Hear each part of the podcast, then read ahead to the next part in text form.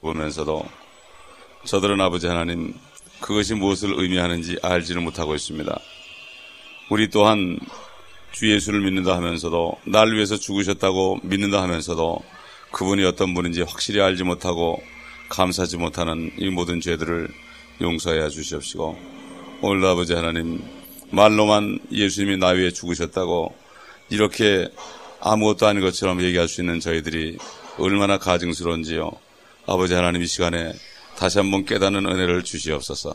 성령께서 기름 부은 가운데서 알게 하여 주시옵소서. 주 예수 그리스도 이름으로 감사하며 기도합니다. 아멘. 출애굽기 11장 11장 4절부터 보겠습니다. 아, 모세가 말하기를 주께서 이같이 말씀하시느니라 한밤중에 내가 이집트의 한가운데로 들어가리니 이집트 땅에 있는 모든 첫태생 곧 자기 보좌에 앉은 파라오의 첫 태생부터 맷돌 뒤에 있는 여종의 첫 태생까지 또 짐승들의 모든 첫 태생도 죽으리라. 이집트 땅의 전 지역에 걸쳐 큰 통곡이 있으리니 그와 같은 일은 전에도 없었고 그와 같은 일은 더 이상 있지도 아니하리라. 그러나 이스라엘 자손 중에서는 사람이든 짐승이든 어느 누구에게도 개조차 그 혀를 놀리지 못하리니 주께서 이집트인과 이스라엘 사이를 어떻게 구별하시는지를 너희가 알리라. 당신의 이 모든 신하들이 내게 내려와서 내게 절하며 말하기를 당신과 당신을 따르는 모든 백성은 나가소서 하리이다. 그 후에야 내가 나가리이다 하고 모세가 심히 노하여 파로에게서 나오니라. 주께서 모세에게 말씀하시기를 파라오가 너에게 경청하지 아니하리니 내가 나의 이적들을 이집트 땅에서 늘려 행하리라 하심으로 모세와 아론이 이 모든 이적을 파라오 앞에서 행하였으나 주께서 파라오의 마음을 완악하게 하심으로 그가 이스라엘의 자손들을 그의 땅에서 나가게 하지 아니하더라.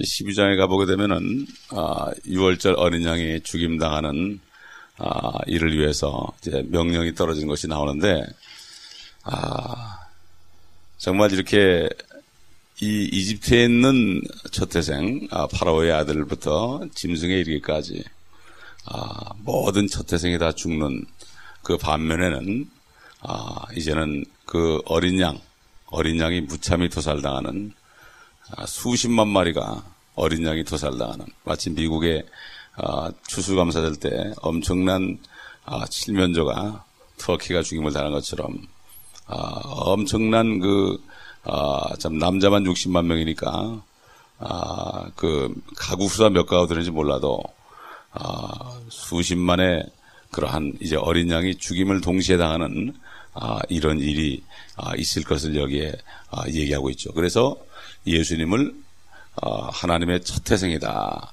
첫 태생이라고 뭔가 하면은 어, 하나님의 독생자인데 육신으로 어, 성녀로 거듭나서 성녀로 나신 육신으로 나신 그러한 첫 태생이다. 하나님이신데 육신으로 나타난 하나님의 아들로서의 첫 태생이다. 아, 왜 그런가 하면 그 다음에 그를 믿는 사람들이 그의 형제가 돼가지고 아, 그는 독생자가 아니고 아, 첫 태생이 되어버렸다. 이런 아, 말씀을 우리가 볼 수가 있죠.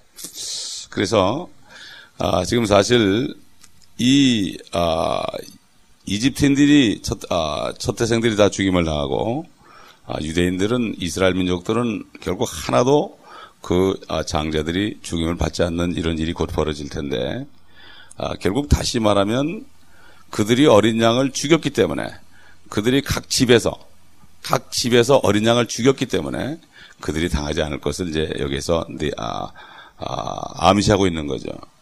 그래서 어, 사도행전 16장에 보면은 어, 바울과 신라가 감옥에 갇혔을 때 아, 결국 그 간수가 내가 어떻게 하면 구원을 받겠, 아, 받으리까 그러니까 주 예수 그리스도를 믿으라. 그리하면 너와 내 집안이 구원을 받으리라. 그래서 아, 이제 12장에 가보게 되면은 아, 이스라엘 사람들은 각 집에서 아, 집별로 가구별로 아, 이제 양을 한 마리씩 잡는 것이 나옵니다. 결국은 아, 그들이 사는 것은 그 양을 죽였기 때문에 그런 거예요. 예? 그들은 분명히 아, 체험했을 거예요. 마찬가지로 우리도 예수 그리스도를 내가 죽인 거예요. 내가 죽인 거예요. 그렇기 때문에 아, 성령께서 이 땅에 오셔서 하시는 세 가지 일 중에 첫 번째 일이 죄에 대해서 책망한다 그랬죠. 죄에 대해라면 너희가 나를 믿지 않냐며. 아, 저는 처음 구원받았을 때 한 달 동안을 회개했습니다. 무슨 회개했는가 하면은 내가 예수를 믿지 않은 회개, 죄를 회개했어요. 난 그거 어떻게 그렇게 했는지도 모르겠어요. 그건 누가 가르쳐 주지도 않았는데 그렇게 내가 그 예수를 믿지 않고 어떻게 살았던가? 30몇 년 동안. 이게 막 그냥, 어? 회개가 되는 거예요. 주님을 영접할 때 내가 예수 그리스도를 믿지 않았던 것을 용서해 주옵소서. 이렇게 기도하는 사람 별로 찾아보기 힘들어요. 그저 내가 뭐 가름했던 거, 뭐 미워했던 거, 뭐 이런 거 회개는 하는데 내가 예수 그리스도를 믿지 않은 죄를 용서해 주옵소서. 이렇게 회개하는 사람은 거의 못 봤어요. 그런데 진짜 성령이 임하면 그 기도가 나오는 거예요. 저는 한 달 동안을 그렇게 울면서 내가 이 예수를 믿지 않았던 내가 이게 미친놈이지 내가 이 예수를 믿지 않고 어떻게 수십 년을 살았는가 이것 때문에 그렇게 울었어요. 에?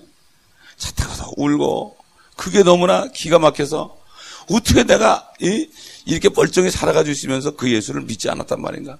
지금 유대인들이 6월절을 지키면서도 모르죠. 마찬가지로 어? 부활절을 지키면서 뭐 고난절을 지키면서 정말 예수를 믿지 않았던 것을 그렇게 통의하는 사람이 얼마나 되느냐? 성령이 아닌 것은 안 돼, 이거는. 성령이 가르쳐 줘야죠. 고작 인간의 회개는 뭐 술 먹었던 거, 담배 폈던 거, 마약했던 거, 이 정도 회개하지, 진짜 내가 예수 그리스도를 죽였던 죄, 이것을 회개를 안 합니다. 왜? 인간의 마음은 알 수가 없어요. 인간적인 죄. 그저 내가 이런 죄를 졌기 때문에 내가, 어? 아, 주님이 내, 나 왜 돌아가셨구나. 어? 뭐이 정도. 그 얘기는 거꾸로 얘기하면은 내가 이런 죄를 안 졌다면 나는 괜찮다는 얘기. 그렇기 때문에 많은 사람들이 교회를 다녀도 술을 안 먹고 담배 안 피고 나는 나쁜 짓 안 했다 그래가지고 의인인 줄 안다고. 예수를 안 믿으면서도. 어?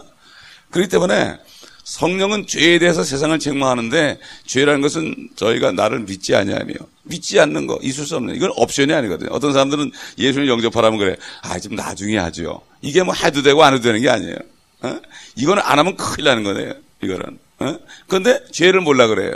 성령께서 너 예수 안 믿으면 죄야. 이렇게 깨달으면 주면 됐는데 그게 아니면 안 되는 거예요. 그렇기 때문에 우리가 항상 모일 때마다 예배 드릴 때마다 성경 공부할 때마다 성령 와 계시기 때문에 그때마다 책망하시길 바라는 거예요. 말씀. 그때 책망을 받아야 돼. 근데 대부분 사람들이 아직도 인간적으로 내 껍데기, 껍데기를 가지고 껍데기 죄진 거, 아, 내가 술을 먹고 나서 어? 이게 죄인 것처럼 생각하지만 사실은 예수를 안 믿어서 그런 거예요. 예수를 믿게 되고 성령이 임하게 되면 그건 자동적으로 끊어지는 거죠. 예? 이런 사람들이 거꾸로 생각하는 거예요. 아, 내가 술을 끊어야 예수를 믿겠다. 천만의 말씀. 내가 뭘 해보겠다는 거예요. 이것은 바로 내 의를 주장하는 거거든요. 그렇기 때문에 이스라엘 민족들이 지식에 따른 믿음이 아니고 율법을 지킴으로 자기들이 아직도 이렇게 된다. 어? 이것을 알면서 율법에 있는 어린 양을 지금도 죽이는 그 유월절을 행하면서도 이 사람들은 그것을 알지 못하는 똑같이 요즘 크리스천들도 어, 말로는 믿는다 그러지만은 정말로 예수 그리스도를 어, 믿지 않은 사람이 그렇게 많습니다 지금도. 정말 이 예수를 믿고 내가 내가 유월절 양을 죽였다. 어? 피를 내서 죽였다. 어? 이것을 깨닫는다면은 엄청난 거죠. 이스라엘 민족들은 실감 있게 이제 12장 가보면 실감이 납니다. 얼마나 실감 나는지 몰라요. 이 출애굽기 12장을 통해서 우리가 이제 11장에 아, 예언한 대로 12장에 올라가 보게 되면은 아, 정말 예수님이 죽으신 거 어떻게 자세하게 되어 있는가 기가 막힙니다. 아, 저는 어제 이 말씀 보면서 막 소름이 끼치더라고요. 아휴, 기가 막힌 얘기구나. 이렇게 주님께서 어? 오시기 전에 1500년 전에 이렇게 자세하게 말씀하셨구나. 저는 아주 말씀을 공부하면서 어제 준비하면서 얼마나 소름이 끼쳤는지 몰라 12장을 다 보면서 에? 그러므로 우리는 아, 이 말씀 속에서 우리 자신의 모습을 봐야 됩니다. 우리 다 같이 스가랴에서 11장 보겠습니다. 이 유대인들은 그 유월절 양이신 예수 그리스도가 오셨는데도 그게 감사하지도 않고 그를 죽였습니다. 세상에 이런 일이 있을 수 있습니까? 사도 바울이 그랬죠. 너희가 많은 사람이 십자가의 원수로 행한다. 어? 예수를 믿는다면서도 원수로 행한다. 저들의 신은 배다. 사실은 하나님을 섬기는 게 아니라 배를 섬기고 있다. 많은 주여종들이 그렇죠. 예. 말로는 주여져거리고 말씀을 선포하는데 사실은 자기 배를 섬기고 있다. 자기 먹을 것 때문에 먹을 것 때문에 일하고 있다 이런 얘기예요. 예. 기가 막힌 얘기죠. 그래서 12장 가보게 되면 이제 마침내 주님이 재림할 때 이들이 아, 성령이 임하니까 찔렀던 그분을 알게 됩니다. 어? 성령이 아니고서는 안 돼요. 지금도 성령이 아니고서는 내가 예수를 믿지 않는 것이 죄라는 것을 알 수가 없어요. 알 수가 없어요. 믿으면 좋고 안 믿으면 안 좋고 이 정도로 알죠. 어? 알 수가 없죠. 그 10절 보게 되면 12장 10절 또 내가 다윗의 집과 예루살렘의 거민들을 위해 은혜와 간구의 영을 부어주리라. 그러면 그들은 그들이 찔렀던 나를 쳐다볼 것이며 그들이 그를 위하여 애통하리니 마치 어떤 사람이 자기 외아들을 위하여 애통한 같이 할 것이요. 그들이 그를 위하여 비통에 잠기리니 마치 어떤 사람이 자기 처다들을 위하여 비통에 잠기듯 하리라. 그날에 예루살렘에 큰 애통이 있으리니 마치 무기또 골짜기 하닷 림몬의 애통과 같으리라. 땅이 애통하리니 각 족속이 따로 애통하리라. 다윗 집의 족속이 따로 하고 그의 아내들도 따로 하며 나단 집의 족속이 따로 하고 그들의 아내들도 따로 할 것이요. 레위 집 족속이 따로 하고 그들의 아내들도 따로 하며 시므의 족속이 따로 하고 그들의 아내들도 따로 하리라. 남은 족속도 각 족속이 따로 하며 그들의 아내들도 따로 하리라. 그날에 다윗의 집과 예루살렘의 거민들에게 죄와 불결을 씻는 셈이 열리리라. 다시 말해서 주님이 재림할 때 이스라엘의 남은 자들이 비로소 예수를 믿게 됩니다. 그때 죄를 씻는 셈이 예? 예루살렘 다윗의 집과 예루살렘 거민에 내릴 때 그들은 모든 민족이 하루아침에 구원받습니다. 똑같죠. 지금 신약 시대, 은혜 시대에도 주님이 재림하기 전에 이 은혜 시대에도 이 예수 그리스도를 내가 죽인 것을 알고 정말 장자가 어? 어? 장자를 잃은 것 같은 그러한 애통 회개하는 사람들에게 그냥 일시에 그 피가 깨끗하게 해줘가지고 완전히 새 피조물이 되는 거죠. 이걸 완전히 컨버전이라고 그래요. 예? 완전히 달라져요. 그렇게 되면 사람이 완전히 달라지지 뭐 적당한 게 없어요. 예? 그렇기 때문에 이런 사람을 찾아보기가 점점 점점 힘들어집니다. 예? 점점 힘들어져요. 정말 힘들어져. 그렇기 때문에 어, 유대인이나 이방인이나 예수 그리스도를 믿는 자는 다 구원이 있어요. 재림할 때 믿어도 구원이 있죠. 그 대신 그들은 환란을 거치면서 고생을 엄청나게 하죠. 어? 지금 은혜 시대 믿어도 구원이 있고 예수 그리스도만 믿기만 하면 너와 내 집이 구원하는다. 성령이 아닌 것은 안 되는 거예요. 어? 이게 죄입니다, 이제. 이거, 이것이 죄라는 걸 깨닫는 건 성령이 어, 책망하잖아요. 못 깨닫는 거예요. 알 수가 없어요.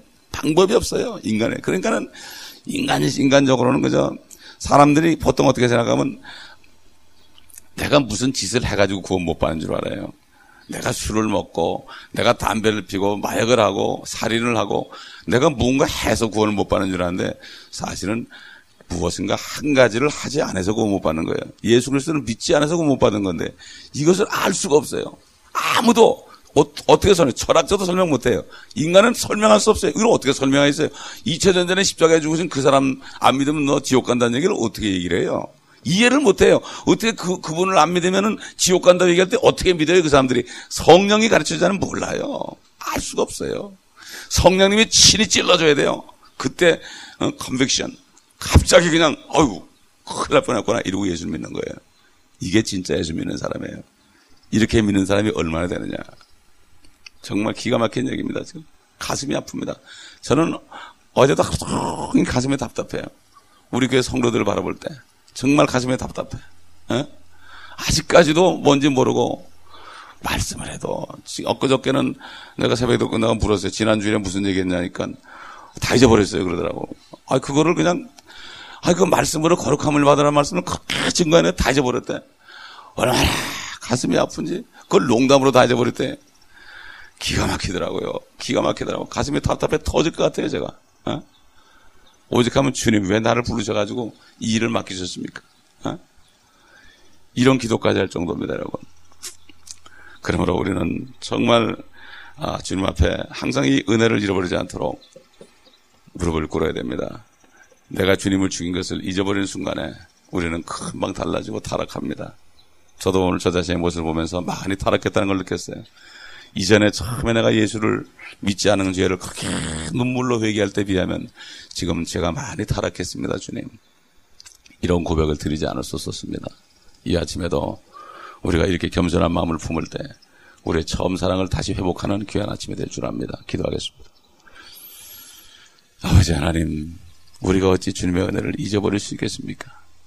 이 육신 덩어리 때문에 우리가 틈만 나면은 주님을 잊어버리고 은혜를 다 쏟아버리고 아버지 하나님 내가 주님을 믿는지 안 믿는지 그 간격을 잃어버리고 살 때가 너무나 많습니다.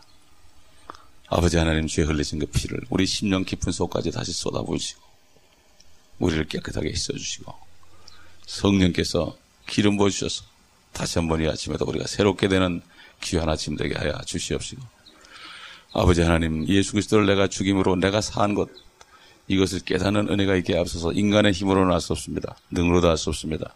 성령께서 계속해서 우리를 책망하시면 알 수가 있는데 우리 마음이 완악해서 성령의 음성을 듣기보다도 아버지의 내 육신의 삶을 더 귀하기고 아버지가 바쁘게 살았습니다.